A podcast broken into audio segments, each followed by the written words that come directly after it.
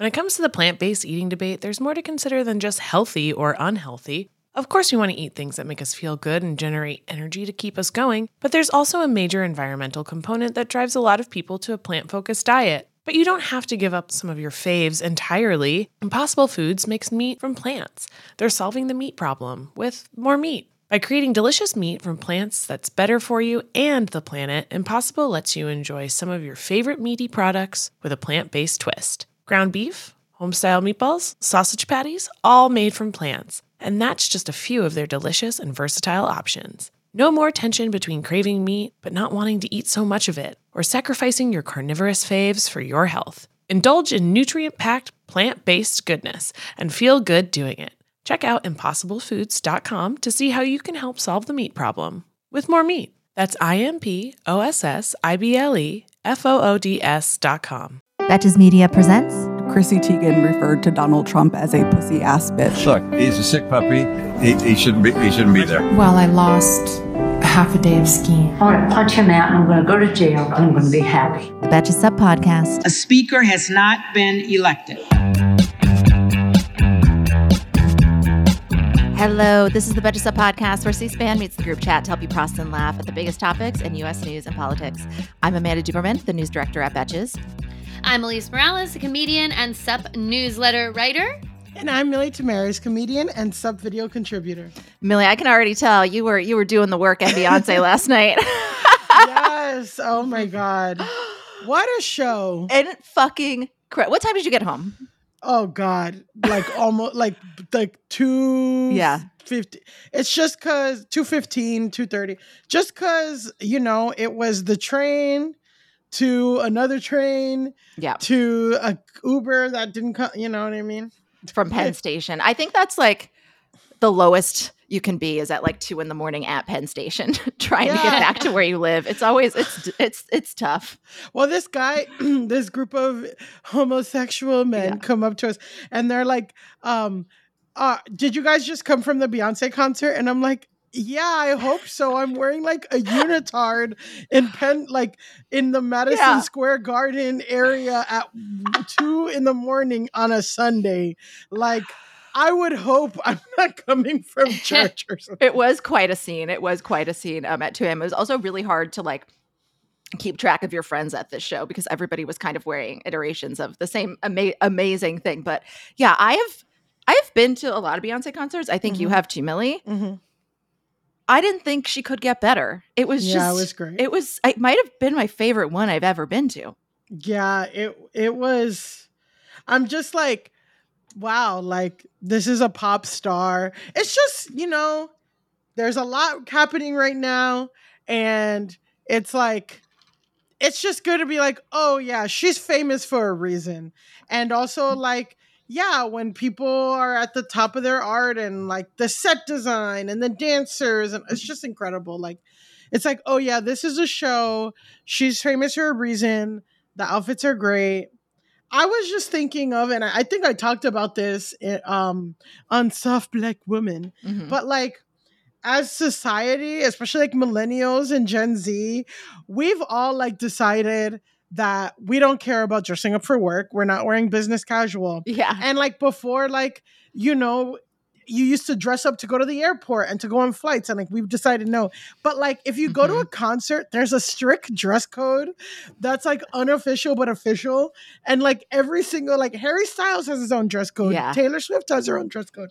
Bad Bunny, like Beyonce. So definitely like, and there's certain colors and certain things. So it's always fun to see like how people follow the dress code and all this stuff. And I'm like, that's kind of funny how we've evolved into not dressing up for our everyday life, but really dressing up for like these Yeah. crazy occasions. That is really interesting. And yeah, I was I feel like this summer, like between Barbie, the Eras tour, and the Renaissance tour, it has really been like the girls and the gays want to get dressed up, not for work, not for work. not for work, No.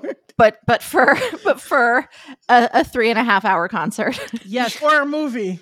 I- or a movie. or a movie. Exactly. Well, it does. It reminds me of like kind of the thing that I feel like people talk about a lot with regard to like millennials and Gen Z too, which is that like we're more about spending money on experiences Mhm, mhm. than the like other traditional signifiers of like wealth. Like it's more about Mm-hmm. traveling, it's more about going to the concert and dressing up and having a fun outfit And taking for the pictures. concert and taking the pictures and doing all of that stuff, which is just like it's interesting because I keep seeing these articles about how like Eras Tour and Renaissance and Barbie and all these things are like reinvigorating the mm-hmm. economy Crazy. of yeah. like which is crazy like Women are so and powerful. anywhere that these concerts go the that city gets like a huge boost or like just in general the amount of people who went to see Barbie like boosted the economy and it's just funny to compare that to like all the articles that were like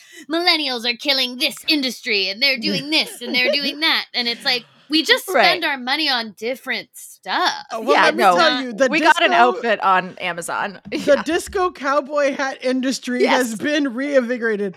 I walked up to the New Jersey Transit, um, like to buy a ticket. I walked up to the agent, and he's like, "Uh, what station are you headed to?" And I'm like, "Where does on. it look like?" And he's like, "Okay, two Okay. to two to Meadowlands. I got you." Like, yeah, but it's true. Even like.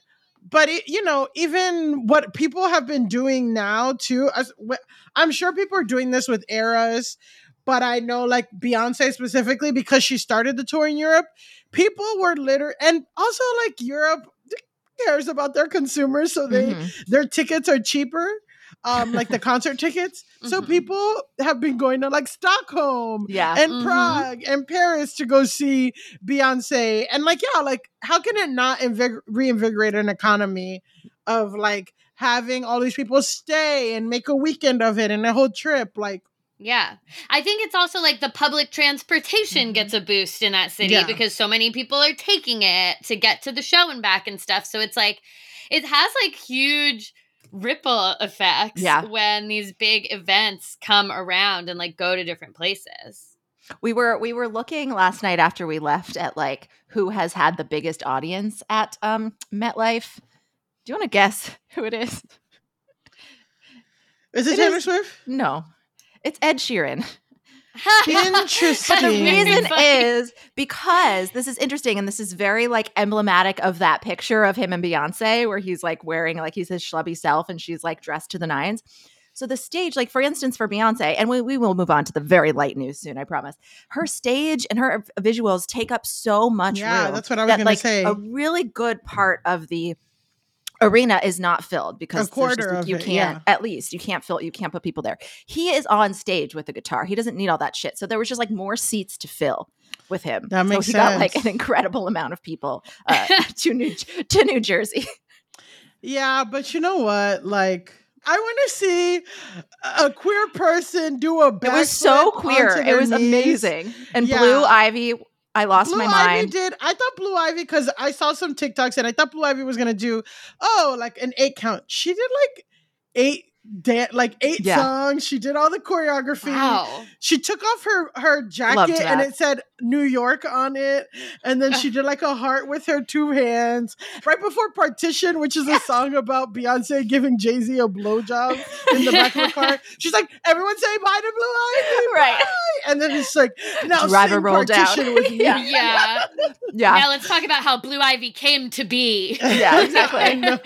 My one bone to pick is that Millie, I don't think our crowd was great. Was your section good? Ours was Uh, it was not what she deserved. I feel like places like New York, and I mean there are really rich people everywhere, but like you were close though, right? we, we were pretty close, yeah. But there's too many people that can just like afford to buy an expensive Yeah. that aren't mega fans versus like some people in the pit, like they've been saving, it's their everything. So like I don't know, there were some moments where I was like, why isn't our whole section dancing? People were like sitting down. I was like, are you just like MetLife ticket holders? What are you doing? Yeah, I think that's just the reality of Yeah. like because I was in the 200s and it was crazy. And I'm Really? sure the higher you go, oh. the more crazy it Yeah. gets. But it's like, yeah, I think that people also because it's the experience economy. yeah. it is. Uh, there are people who are like, oh, everyone's gonna go see Beyonce. I'm gonna see Beyonce too. Like, I just Yes. don't understand that. Like spending the money and being there and not knowing any of the songs and like doing all that effort to like right just be it's weird but Yeah. um oprah and gail were there yes which was great so you hear like this huge crowd like ah! and then i was like oh my god who is it who is it because greta gerwig was on the Sa- saturday one with america ferrera Mm. but then you hear this huge crowd like thing before the concert starts and it was oprah and gail walking by. Oh, that That's that and that and America and Greta at the Renaissance, Renaissance tour in New York City is just like peak summer 2023. And speaking of Barbie, we have all now seen it. So we're gonna do a little review and discussion at the end of the show in case you have not seen it yet or you're just like I'm I'm I've heard enough with Barbie. Yeah. I know there's been quite a lot of discourse, but figure we probably have listeners that are curious for us to like get into a little more depth because uh, I have thoughts and want to unpack Mhm. them. yeah amanda's like i watched it now so we should talk about it You can't spoil it for me. We all know your hair and skin can sway your mood and impact your day in ways you can't underestimate. Sometimes what starts as a bad hair day quickly turns into a bad everything else day. I'd never found beauty products that really understood my needs, but ever since I switched to custom hair and skin routine with Prose, I've noticed so many benefits healthier hair and skin. Yes. But beyond that, too. Since I started using Prose, I've noticed consistently healthy hair. Even with all I put it through with the heat tools and the hairsprays to get this pompadour sky high, it smells great, it looks fancy on the shelf, and I like that it has my name right on it. This formula is made for V. Prose is made for people, not hair and skin types. Personalization is rooted in everything they do, from their in depth consultation to their made to order model. From millions of possible formulas, only one is uniquely yours or mine. And Prose isn't just better for you, it's better for the planet. They're a certified B Corp, cruelty free, and the first and only carbon neutral custom beauty brand. They even have a review and refine tool which learns from my feedback and adjusts my formula to keep up with the seasons and changes in my life. Prose is so confident that you'll bring out your best hair and skin that they're offering an exclusive trial offer of 50% off your first subscription at prose.com slash feverdream. So get your free consultation, then 50% off at prose.com slash feverdream. That's P-R-O-S-E dot com slash feverdream. Okay, we will start with today's number very briefly. Again, news is pretty light, so today's number is eight for no other reason than we are entering the eighth month of the year. It is about to be August 2023, which means it's almost 2024. For me, I'm curious about you guys. For me, the most like sobering symbol of the passage of time is the welcome to class of signs downtown when it's like class well NYU class of 2052 and I'm like Christ almighty they're getting yeah, I know, so I'm like, so young am I gonna be alive? yeah, like that is so crazy. No, it would be class of twenty. yeah Uh, tw- we can't do Seven? math. Girls in 2027. G- Girls in STEM. Can I tell you something about STEM? please This is like a little anecdote because again, it is a light news day. Mhm. So I'm like talking to People loved us theorizing about which uh, which lawmakers might be aliens. So Mhm. light news weeks are good for us. yeah, I know. I did get a, a lot of great response from Yeah. that entire Oh yeah, what, what were the, some of the best guesses before I go into my tangent of why I don't know nothing about STEM? What were the guesses for politicians who are aliens? Oh, people just said they enjoyed the conversation. I didn't Oh, get any. I didn't get any people Any- that made 'cause- any 'cause suggestions. They said that we nailed it. Yeah, it's Mitt yeah, Romney. Mitt Yeah. Romney Yeah. Somebody milk. said Rick Scott, which is a great one. Like "Ooh, that is a good one. That is a good one." physicality alone, yeah. Yes. and then add everything else. I, I thought that was a great one. But why? Uh, Yes. why aren't you good at STEM, Millie? Okay, because this guy, I was okay.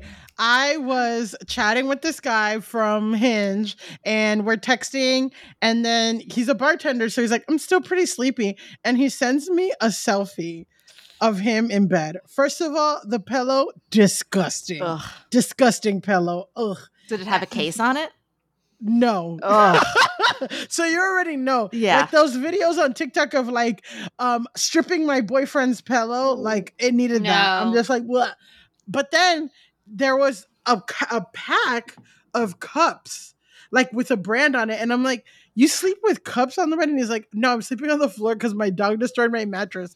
And I'm like, but why are you sleeping next to cups? And he said, oh, I have those for my invertebrate that I raise. And I'm like, invertebrate? You mean like snakes? And he's like, no, I mean like centipedes and Ooh. gra- No. but then I But That then is dating in New York. that is dating in New York, and you know what? He's still kind of hot. He does look like Roy Kent from Ted Lasso, so I'm I'm still considering it, and that is my toxic Mhm. trait.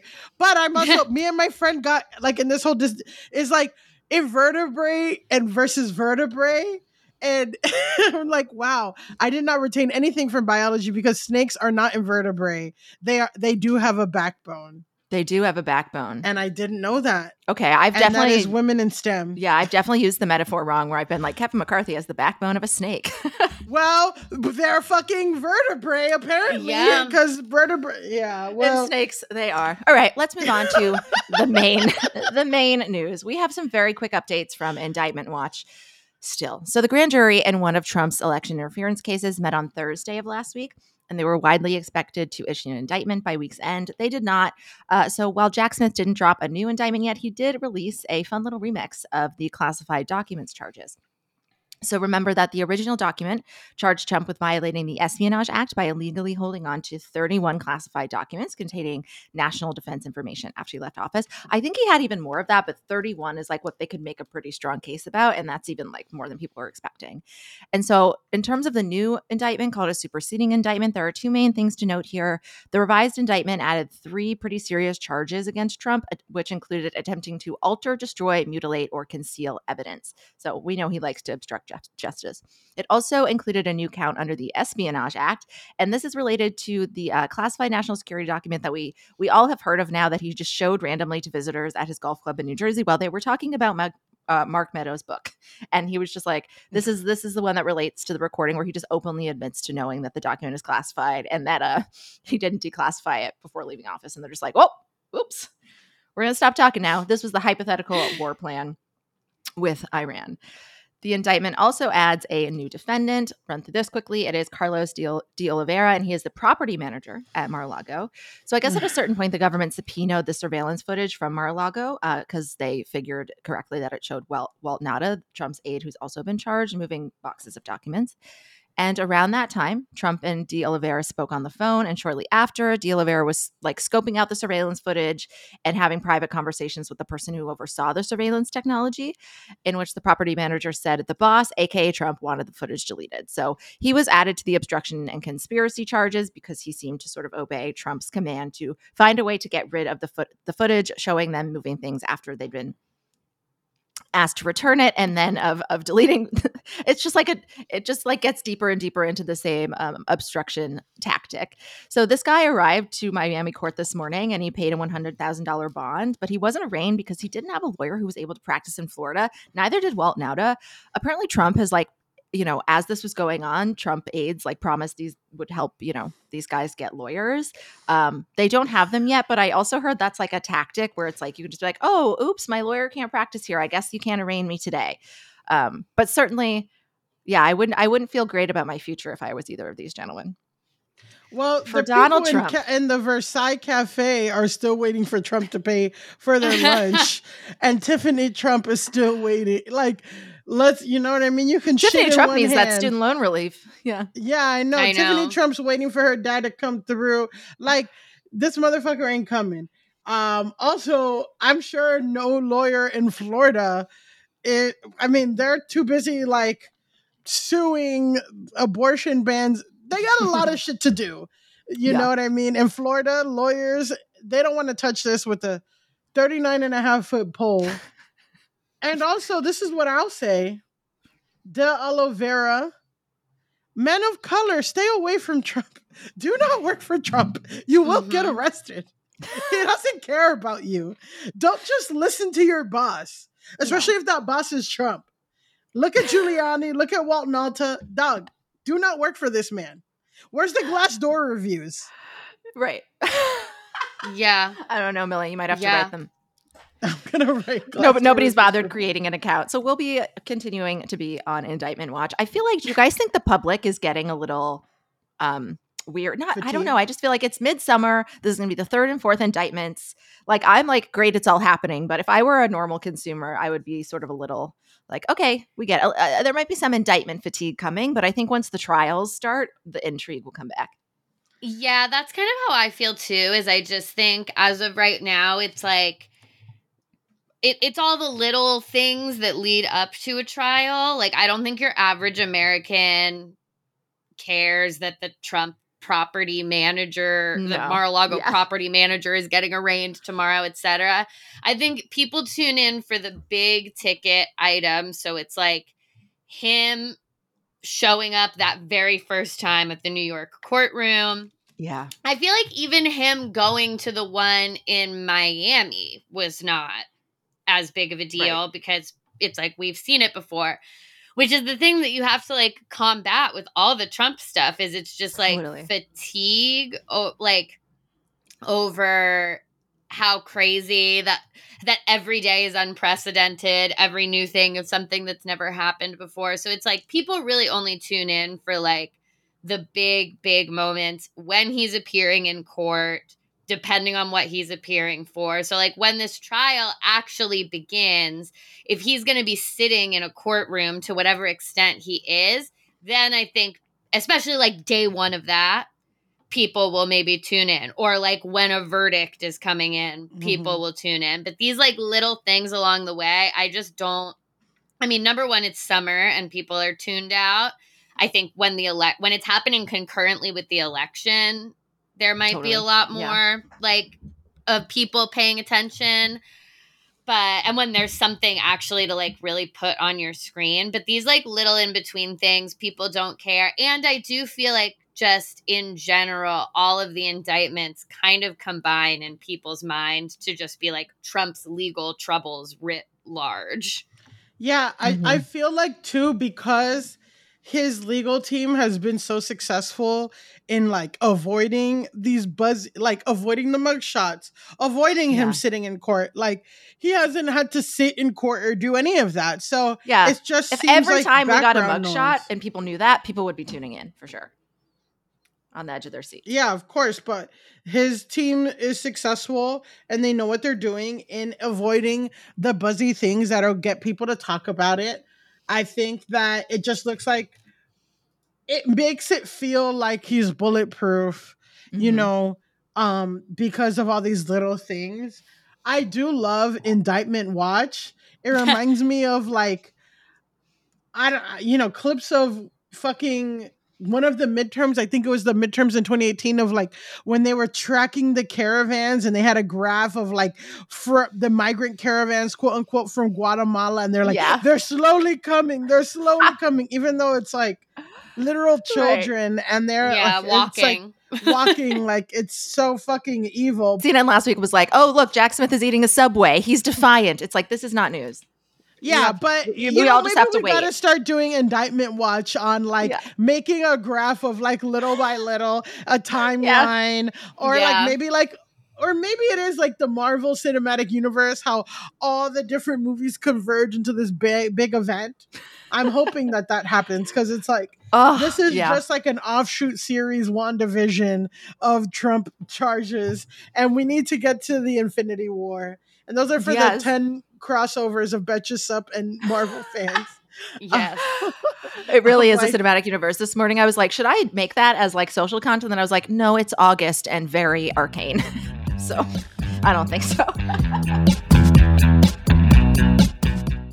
Hey, American Fever Dream listeners, I'm here to tell you that there is no reason to panic the next time you're searching for the perfect gift. Now you can use gift mode on Etsy. Gift mode on Etsy is here to take the stress out of gifting so you can find the perfect item for anyone and any occasion. It's easy. Just tap or click gift mode on your Etsy app or Etsy.com. Then answer a few short questions about who you're shopping for and what they like, and gift mode instantly gives you curated gift ideas based on hundreds of personas. Now it's simple to find gifts made by independent sellers for all the people in your life. Whether you need a Mother's Day gift for the quilter or a birthday present for the vintage hunter, there is something for everyone on Etsy. Some of the things I like to buy on Etsy have little dachshunds on them or are for dachshunds. Dottie's got a whole litany of new sweaters and harnesses and all kinds of fun stuff that we get lots of compliments on when we're out on walks. A gifting moment is always just around the corner, whether it's a birthday, an anniversary, a holiday, or even just a day to say thank you. Gift mode on Etsy has you covered. Need to find the perfect gift? Don't panic. Try gift mode on Etsy now.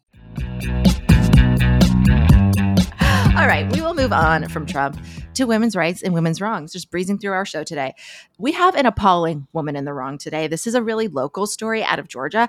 I have an instinct to give a trigger warning before this because, like, the things that this woman says are so deeply racist and upsetting. Like, she she doesn't technically say any um like epithets, but it, it, it's pretty hard to hear. So, this happened in uh in the Atlanta area area in a town called Morrow. So, Atlanta area council member Van Tran, she's Vietnamese she's Vietnamese American and she's been in local government for four years. She has really been advocating for Spanish and Vietnamese voting ballots. The town is 30, 33% Asian and 22% Hispanic or Latino. So that's a really significant population. And she wants to make sure she's serving them. She's been elected to represent her constituents. Her colleagues have repeatedly shot her down, and they just insist that translators at the polling sites are adequate. One of her colleagues is a fellow council member named Dorothy Dean. She has accused Van Tran, a naturalized citizen who's lived in the US for 17 years, of violating the oath she took to become a citizen by pursuing the un American act of just advocating for Spanish and Vietnamese language ballots.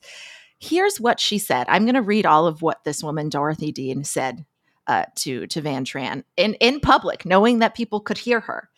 She said, this was oh this she was specifically referring to Tran trying to get signatures in support of her efforts at like a Fourth of July celebration. She was like, "Hey, I have this this if you want to sign it," and this is how Dorothy Dean described that. This Councilwoman Tran was disturbing to me because you, as an immigrant American, took an oath of citizenship that is read and given to you in English. That language you swore your allegiance to be an elected official right here in this chamber. You swore and took an oath of allegiance to America in English. She continued, I'd like you to know that I feel, as a, as a citizen of this city and as a fellow council member, that you did not deserve to sit on that dais as an elected official. You have failed in your oath of office. You have failed a, as a citizen of this country.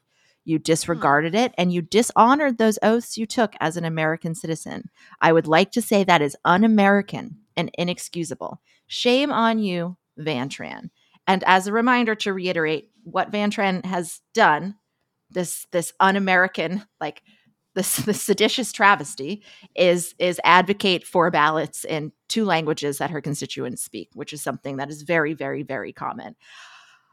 This just stuck out to me just because the the hatred like leaking through it and just that this woman was like she she knew people could hear her say that extremely racist like diatribe. Am I crazy to be yeah. shocked by this?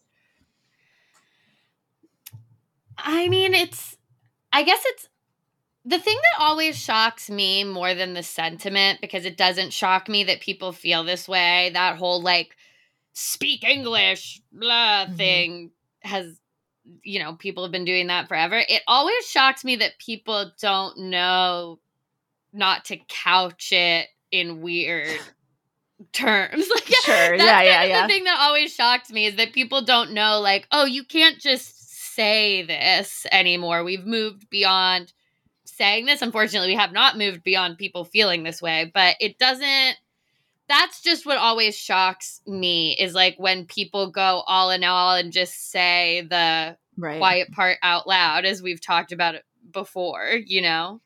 As you uh, you have voted many times both of you in New York City and there's 18,000 languages on our ballots. And it really has no negative impact on anybody. It's not confusing. It's not, maybe it's a little expensive to get that added, but it's really not that it's not and, an issue. And they have they have translators. Like I my one of my favorite things about voting, I mean, working as a polling booth is that there's this kid. It was really cool. I think he was 17, maybe 18, and he was working the polls and he was like this Hispanic teen, but his like job was officially translator. Mm-hmm. So he but he was like this doopy like 18 mm-hmm. year old. So someone's like, "Oh, I only speak Spanish." And he's like, "Oh, um hola. like I don't know. It's like, and it's like, wow, this kid is like getting involved in civics. I don't know, but that's like mm-hmm. a, whole thing. But in other parts of the world, and in in you know, Americans really laud Europe, and it was like, oh my god, look how fun it is to be European. Like in other parts of the world, it's just normal to speak multiple languages. That yeah. is an asset. That is really important. It, it allows your brain like to have unlimited capacities and express yourself in all these different ways. So it's always disappointing or weird. And like for when people get so doubled down on like you gotta speak english in america it's like first of all that's not in our pledge of allegiance it's like that you're not fucking spying on the us and give it you know but it doesn't mean you have to do it in english and Right. second of all like there's nothing it, it it just shows like that way of thinking is so i hate to be like limited but it's also just like other people speaking or getting translated different languages doesn't hurt you um and it's just really you would think that the you know van tran was literally fucking selling us secrets to another country Exactly. That's like- what you would think if you just read Dorothy Dean's fucking read this diatribe. like- you failed as a citizen of this country. Yeah it's just it's just ridiculous and it's also like it is this thing where people thought that the power they had over society was going to last Yeah. their entire lifetimes and it's slowly shifting into something 2 degrees more equitable and they are going crazy and they're literally saying that they're tra- they're they're being traitors and all this stuff when it's just like I don't know, like you know, it's like for English, press one if you don't, you know what I mean, and you press the one and move on. You don't listen to the whole menu. Move on, And- Dorothy. yeah, move on. Yeah, and it's also it's very funny because there's like a fundamental logical flaw, which is that she's trying to like come for this lady for like not being not knowing enough about the America that she pledged to and da da da. But at the uh, like the U.S. doesn't have an official language. Right. That is the reason why things are provided in different languages. So it's actually this woman who is missing Yes. crucial information about the United States and its founding and like there's a reason we don't have official languages. It's part of the makeup of this country as a melting pot that welcomes immigrants and has had different waves of immigrants. Like, I bet if you went back in this person's history, there are probably immigrants from Germany who arrived and needed their documents in German or Italian or what freaking like Gaelic. Like, literally, like, Yeah. this is uh, the the reason that we don't have an official language is actually like core to the US's like supposed values. So it's also very like ironic for her to be like scolding this person for actually upholding a constitutional value that the United States has while trying to say that she's not like a good enough American. Right. Like odds Dorothy Dean passes the citizenship test are are zero or approximately Quite low. Approximately Quite zero. low. Yeah. I mean, fortunately, the people in this community were not having this, and many of them have rallied to support Van Tran. I'm sure this could result in her actually getting the ballots. It's also just like people should be able to get ballots in whatever language. It's like you're you're really you really don't want them in Spanish. Like, what do you fucking do? You know how many people get how to get the ballots in Spanish? This is what I fucking. This is the one thing that fucking bothers me, is that people like Dorothy are the first fucking people to vacation in Mexico or to go to this thing or to go to that thing. she loves Taco um, Tuesday. this is what I'm saying. When I came back from Cancun, you know how some airplanes have like cable new like cable Mhm. on them and you can watch and and there's like a few people who are watching Fox News and I'm like if you're that addicted to Fox News you can't go on a 3-hour Uh-huh. flight without watching it. Don't go to fucking Mexico. watching on Fox News like chaos at the border. It's like you know you don't you know they're full of shit because you're happy to, uh, Yeah, to take your passport and and enjoy the local economy. Yeah. These are the yeah, these are the people that enjoy the fruits, literally the fruits of immigrant labor. They a lot of undocumented is picking fruits, and like it's just like part of your beneficial point of society is because of all these people making sacrifices to be here. So let's Mhm. accommodate them and make life a little bit easier for them. It's just Yeah. Fuck Dorothy. Well, fuck right off, Yeah. Dorothy. And I hope that I hope that Van Tran is successful and Dorothy Dean gets voted out on all of those Spanish and Vietnamese language ballots. We all dread the what should we have for dinner question. I mean, I know I do. I love a home cooked meal, but I don't always have the time, energy, or groceries to make it happen. Being able to feast on a delicious meal without the long prep and cook times is what drew me to Home Chef over the other guys. Home Chef's meals are effortless, so I can spend less time trying to be Top Chef and more time watching it. Home Chef provides fresh ingredients and chef designed recipes conveniently delivered to your doorstep to simplify your cooking experience. Whether you prefer classic meal kits with pre portioned ingredients and easy instructions, speedy recipes ready in less than 30 minutes, oven ready kits with pre chopped ingredients, or quick microwave meals that assemble in minutes, Home Chef has you covered for delicious meals without the hassle. Home Chef has over 30 options a week and serves a variety of dietary needs, so you never have to worry about what to make ahead of time. Not only is it convenient, but it's economical too. Home Chef customers save an average of $86 per month on groceries. For a limited time, Home Chef is offering our listeners 18 free meals plus free dessert for life and of course free shipping on your first box. Just go to homechef.com slash feverdream. That's homechef.com slash feverdream for 18 free meals and free dessert for life. You heard that right. Homechef.com slash feverdream must be an active subscriber to receive free dessert.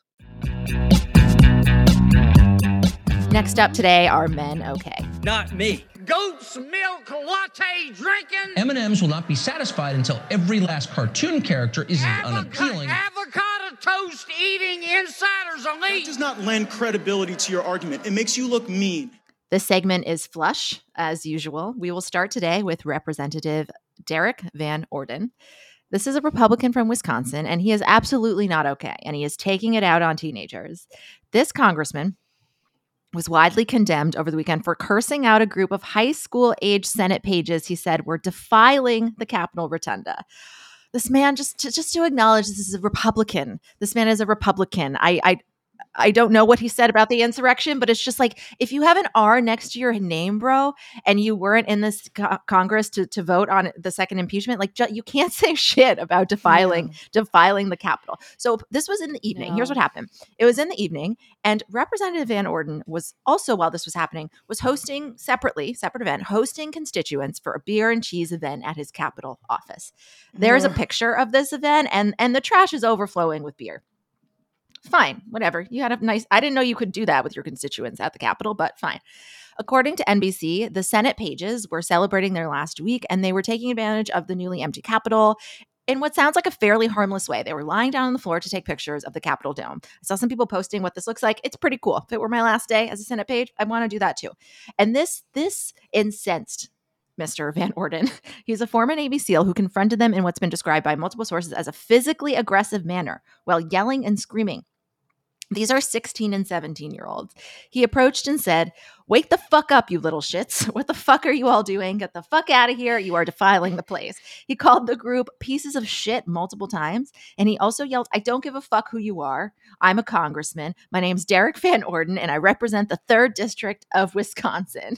Boom get them.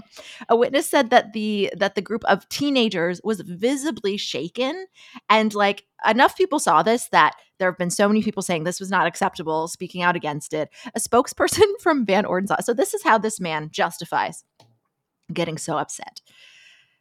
He said the Capitol Rotunda served as a field hospital where countless Union soldiers died oh, fighting oh to free men in the Civil War. Oh, I have God. long said our nation's capital is a symbol of the sacrifice of our servicemen and women have made for this country and should never be treated like a frat house common room, said the man whose trash is overflowing with beer cans from the political party that incentivized a seditious insurrection on this very on this very building. This man, not okay. I do feel like this sounds like someone who had a little bit too much to drink and yeah. just like went off on a bunch of kids. And I don't know. There's something so pathetic to me about adults who lose yeah. their minds at teenagers. Like, have I been annoyed at teenagers in a public setting? A hundred percent. But it's it's truly and deeply embarrassing as an adult to actually lose control because of some kids who are like taking selfies. Mm-hmm. And the whole story, it just reminded me of like what I kept picturing was there was a time when I was in my middle school production of Bye Bye Birdie. and and me and my friend were like goofing around backstage or whatever. We were being rowdy as kids who are in their middle school production of Bye Bye Birdie will be. And there was this one parent who just went nuts on Wow. us. Like really went off. She didn't curse at us, but she was like it became a an incident in Mhm. the Really? theater. Like yes, because Yeah. she went so she went so far It was off, inappropriate. Like yeah. yeah, that it was just totally inappropriate for like two kids who were like goofing around backstage during a dress rehearsal of Bye Bye Birdie. Like the level of anger that that should be able to cause in an adult Right. is really quite low, especially if you're just a parent volunteer. She wasn't even like the The teacher, like yeah. the teacher who actually is invested in the production of Bye Bye Birdie. And it became this like huge thing where like a bunch of other parents saw it and were freaked out by how much how angry she had gotten and then like I got pulled out of class the next day so that they could like talk to me about it and be like, "Do Oh you God. feel okay about this person?" And I kind of had to be like, I mean, I don't want to be like around her Yeah, of course. ever again. And then like it also became even further a thing where then she wasn't allowed to like volunteer for the show anymore. And like her daughter was, if you're familiar with Bye Bye Birdie, her daughter was playing like the cra- like the mom of whatever. There's this overbearing mother character, which is who her daughter Oh, was no. playing, which is kind of ironic in a way. And she was only allowed to come to one of the performances because a bunch of the parents were like, "This woman's psycho." Basically, Yeah, Yeah. you can't. Co- yeah, what the fuck? no, you can't go nuts on a group of kids. Is the bottom line. And I remember. I feel like when you are a teenager or even in middle school, you feel like you're more adult than you are. So Mhm. sometimes when you're on the receiving end of that stuff, you're like, Mhm. oh well i'm like parlaying with another adult i'm Yeah. an adult and they're an adult and i guess we're screaming you're a piece of shit at each other Right. but when you're like an adult on the outside watching you realize like no it's completely nuts for you to lose your mind on a group of kids who are doing basic kid stuff and that's just what reading about this incident really brought up for Yeah. me was that lady well, I was from yeah. Bye Bye Birdie. Well, I, you have one of my these, Millie, first of an adult like unappropriately screaming at you after we answer your first question. Well, my first question are are birds invertebrate? Okay.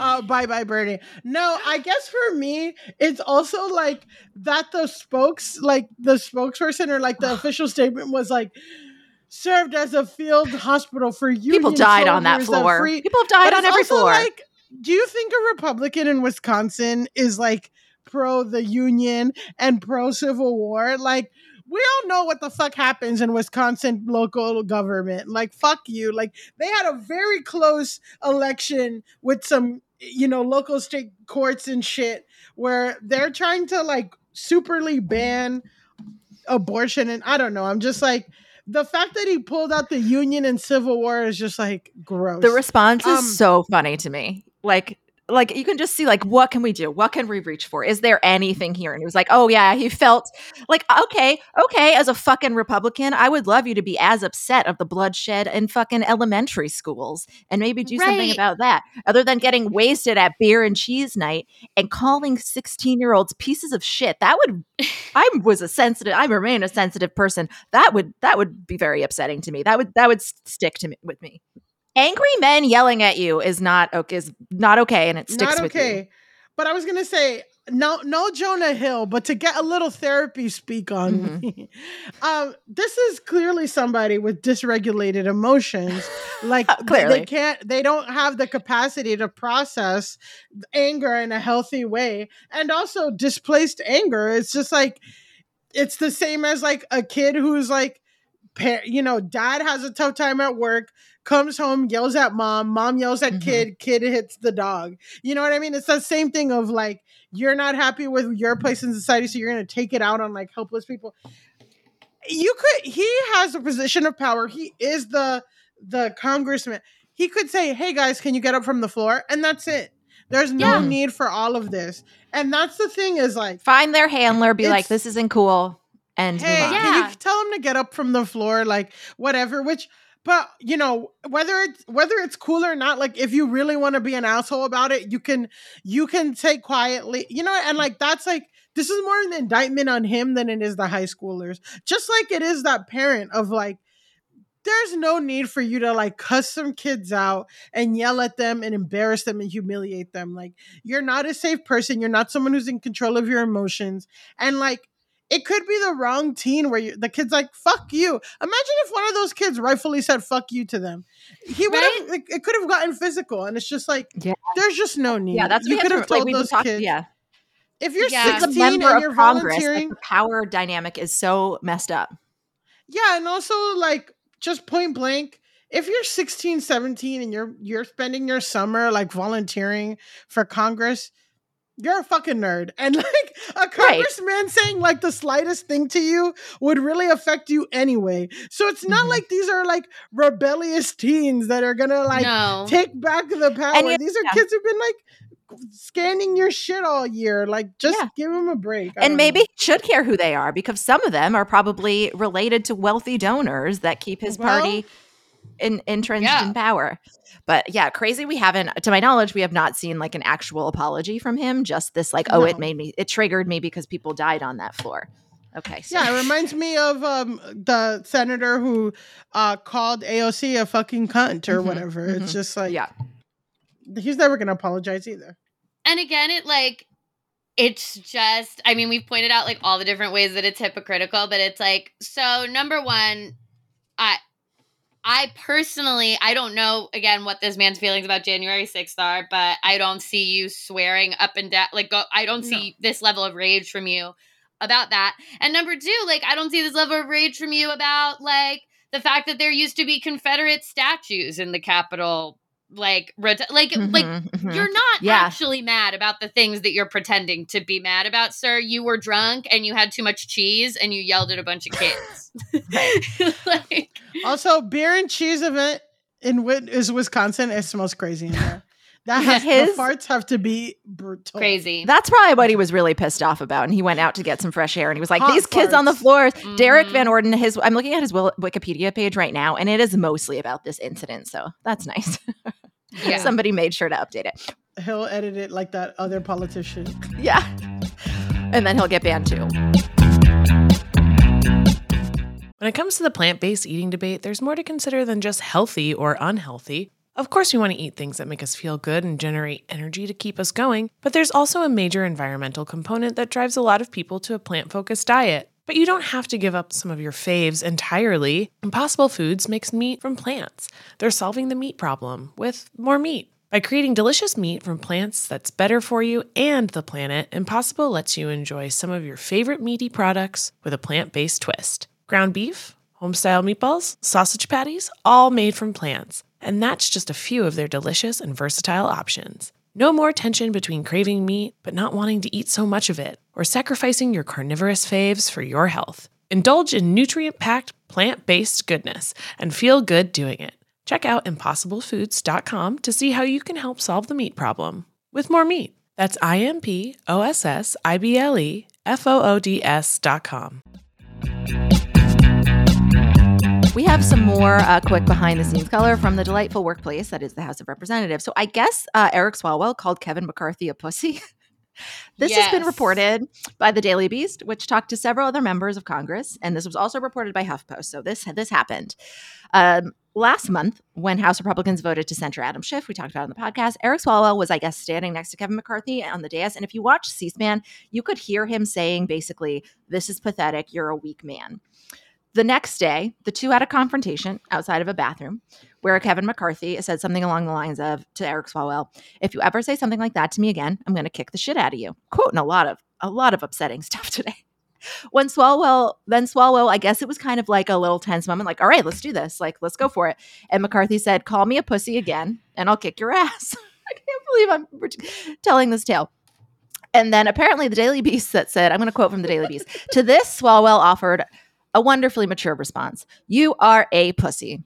And that's just very uh, plainly stated. These are two adult men who have been elected to represent their country. They're both from California. Men in Congress are going through it and they're simply not they're simply not okay. The Kens are not okay. No, the Kendom is not. Uh, You're not the, the Mojo jo- Dojo Casa houses are falling down on themselves. I mean, again, it's like literally if if in the offices of Betches Media LLC, you walked up to another employee and said, "I'm going to kick your ass. You are a pussy." I think and it wasn't a sketch.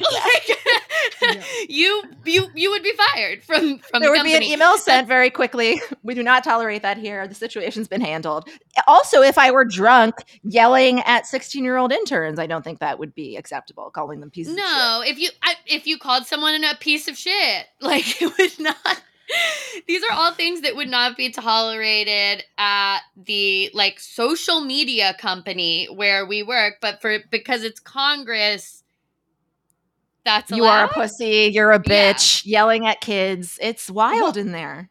Well, also like not to be that person, but like when the fuck did Kevin McCarthy decide to have a vertebrae? Because I was I'm old enough to remember seven months ago when this motherfucker uh had to get had to apply to his job 15 times. Yeah. to- and he wasn't to saying it. to Matt Gaetz, And if you ever say something like that to me again, I'm going to kick the shit out of you. No, that's he reserved. had, for- he did like approach Matt true, Gaetz, true. True, but true, but a there wasn't it wasn't like this spicy. No. So I don't know why he got all this energy for Eric Swalwell, but don't have anything for Beavis and Butthead's butthead, uh, Yeah. Matt Gaetz. Just imagine like being a at work at the Capitol and just overhearing some like kerfuffle in the men's bathrooms and be like, oh yeah, it's just Eric Swalwell and Kevin McCarthy getting into it.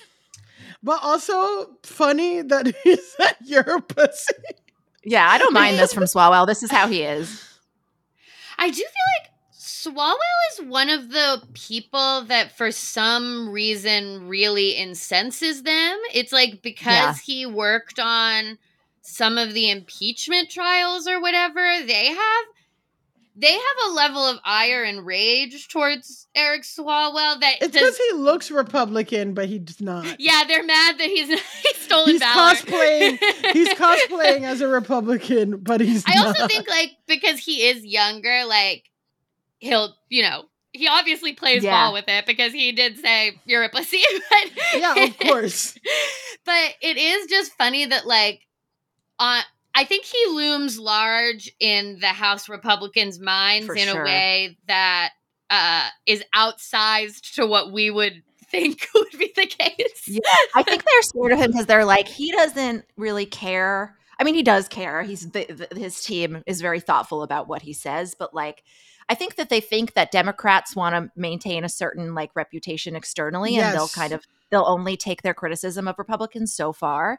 And Eric Yes. Swalwell and some others are like, no, I'm going to say very plainly, he's in a very safe district, probably not running for president immediately. So he just he, he'll he'll say it. He'll go as far. He's not doing the the Joe Biden like, oh, I hope we can work together. He'll he'll say it. And Republicans are like. He's really um, telling on them in every single thing he says, and like, like I think the reason Kevin McCarthy got so pissed hearing you're pathetic is because Kevin McCarthy knows he's pathetic. Because yeah, well, exactly. yeah, exactly. But that's ex- that's exactly what I was gonna say. Is like the older guard, the older establishment Dems, um, even Hakeem Jeffrey, like they Mhm. won't Oh, yeah. stand up and say like you suck or like they'll still try to play ball and kiki and like back in my day we could all get a beer together like joe biden would never do this um, Exact- oh my he God. might have like especially to the to the I'm laughing thinking about it. Yeah, Joe Biden their calling someone a face. pussy. yeah, no, he might like imply something in a press conference and very safe, but he would never be like, look at someone in the eye, lock eyes with them, and be like, you are a weak, pathetic. Because Joe man." Biden is a healed man. Joe Biden, I feel, in some senses, more healed than some of these guys. Well, I don't think I, I think the you are a pussy is not giving a healed man, but to look someone in the eye and like actually call them on their shit in the like, I think that McCarthy. Well, it's interesting because this. yeah. Well, McCarthy said Swalwell didn't originally call him a pussy. He was just like he said the you're pathetic thing, and then the way Kevin McCarthy was clearly projecting, he pointed out because he was like, "Don't call me a pussy," and then Swalwell was like, "Well." You're, you're, you're right. That is what I called you. You're a pussy. Yeah, exactly. It's like uh, say it again, and I'll you know it, it, Right. it- it's giving middle school, but it's but it's Yeah. also like It's giving backstage at Bye Bye Birdie. Things are getting heated. yes, well, it's like- exactly. but the thing is, like the the old guard would never even look someone in the eye and say you're being pathetic or call a spade a spade because they're so obsessed with working together with the Republicans. But the thing is, although I never I don't agree with like people calling pussies and like almost getting into fights, it is also like we say all the time, you can't you can't really enforce the rules on yourself with people who have no regard for the rules. So Absolutely. I feel Yeah. like Eric Swalwell's fucking playing their shit or Mm-hmm. calling at least calling a spade a spade. He's not even trying to do like the crooked fucked up shit that Republicans state love doing. And Mhm. eh, Kevin McCarthy got pissed, but it's Yeah. also like he still didn't do anything. No. I- yeah, he just know, was this caught. If he this was was caught. on C-SPAN, I'd watch yeah. yeah. Eric Swalwell versus Kevin McCarthy. Exactly. fight. Actor strike. Let's fire up that fire up that C-SPAN.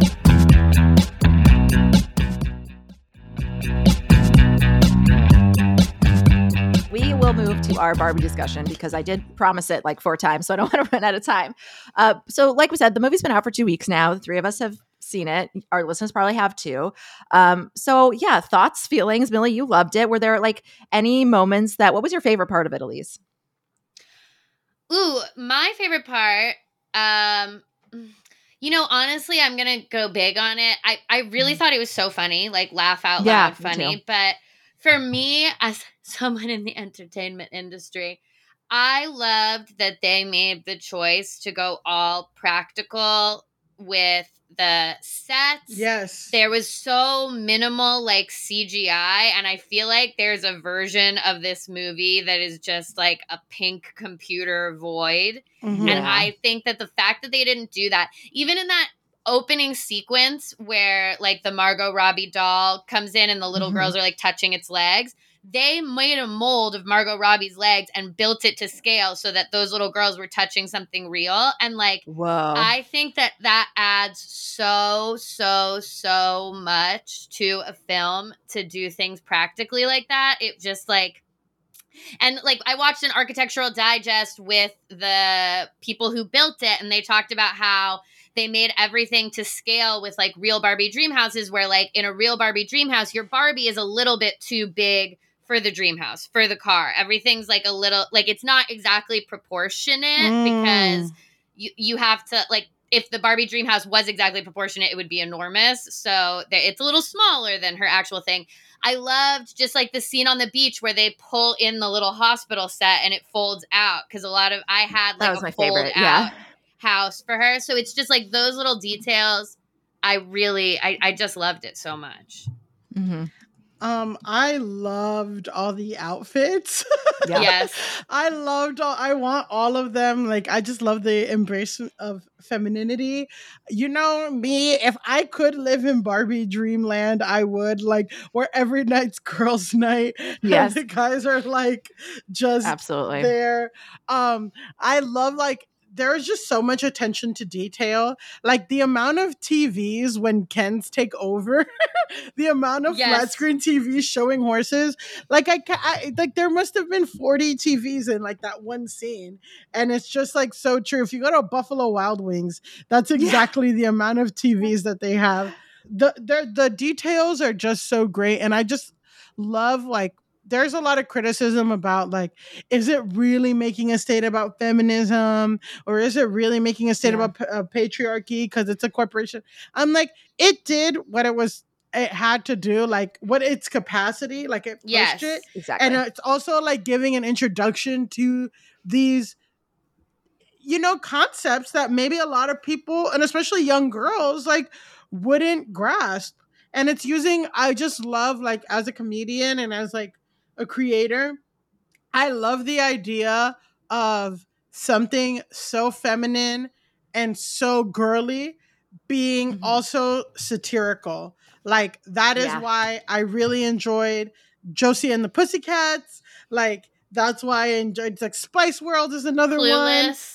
Clueless, of Drop like Dead Gorgeous, which I constantly Drop talk Dead about. Yeah. Gorgeous again. Yeah, like Yeah. like taking, you know, femininity and feminine feminine concepts and amazing actresses and and using this like as a vehicle for satire. It's like satire and like heady intellectual jokes aren't necessarily just for men. So Mm-hmm. Right, that's just yeah. some- and I loved like the intersectionality of the cast, which is Yeah. was was really like That was really cool well and done. refreshing Yeah, my favorite. It sounds like our favorite parts were like, I loved all of it. The parts where I sort of was like, huh, was when like it was just trying to. There were some points where it was like it was really good at show. Like I always say, like show don't tell when it comes to making creative stuff. If you have a message, Mm-hmm. and there were some parts where that were very telly, and I could tell that was probably like a studio note. Like the parts about like being a mo- like the line about like our mothers stand still. So we, I was like, I have no idea what that what that means, but that was like easy to get past. I feel like those were just like the moments where it was just like simply existing and making making a statement through through what you were looking at and through what the characters were saying and the expressions on their faces were uh were my favorites. I was like the Will character, the Will Ferrell character. I was like, well, this is is he the same in every movie? But I can see why. Like I kept thinking that this is the most overtly feminist thing that the most people have ever seen and that's really incredible to me like some of the some of the references to us are a little you know w- women's studies 101 but to a million tens maybe hundreds of millions of people that's like oh wow like the patriarchy like some uh, oh yeah that is that is weird that men get to live like that like we take it for granted but to see like some of the laughs where i saw it were like that was the first like people were laughing because it was like the relief of the first time somebody really like making a joke about men being less adequate in a lot of like a lot of scenarios and i just i told mike like i'm coming away from it i'm like men are just kens they're just kens Mm. Well, they're Allan too. They're, And they're they're- They're- and they're Allan. feminist hero allan yeah yeah the patriarchy makes them Kens, but there are Allans out there. yeah. That is our show. Please remember to rate and review if you love it. It really helps us out and helps more people find it. Until the end of democracy, I'm Amanda Duberman, I'm Alise Morales. I'm Millie Ramirez. and this is the Betches Sup Podcast. Bye. The Betches Sup Podcast is produced by Amanda Duberman, Sean Kilby, Jorge Morales Pico, and Rebecca Sausmacat. Editing by Rebecca Sausmacat. Social media by Amanda Duberman and Bridget Swartz. Be sure to follow at Betches underscore sup on Instagram, Twitter, and TikTok. And send us your emails at suppod at betches.com. Betches.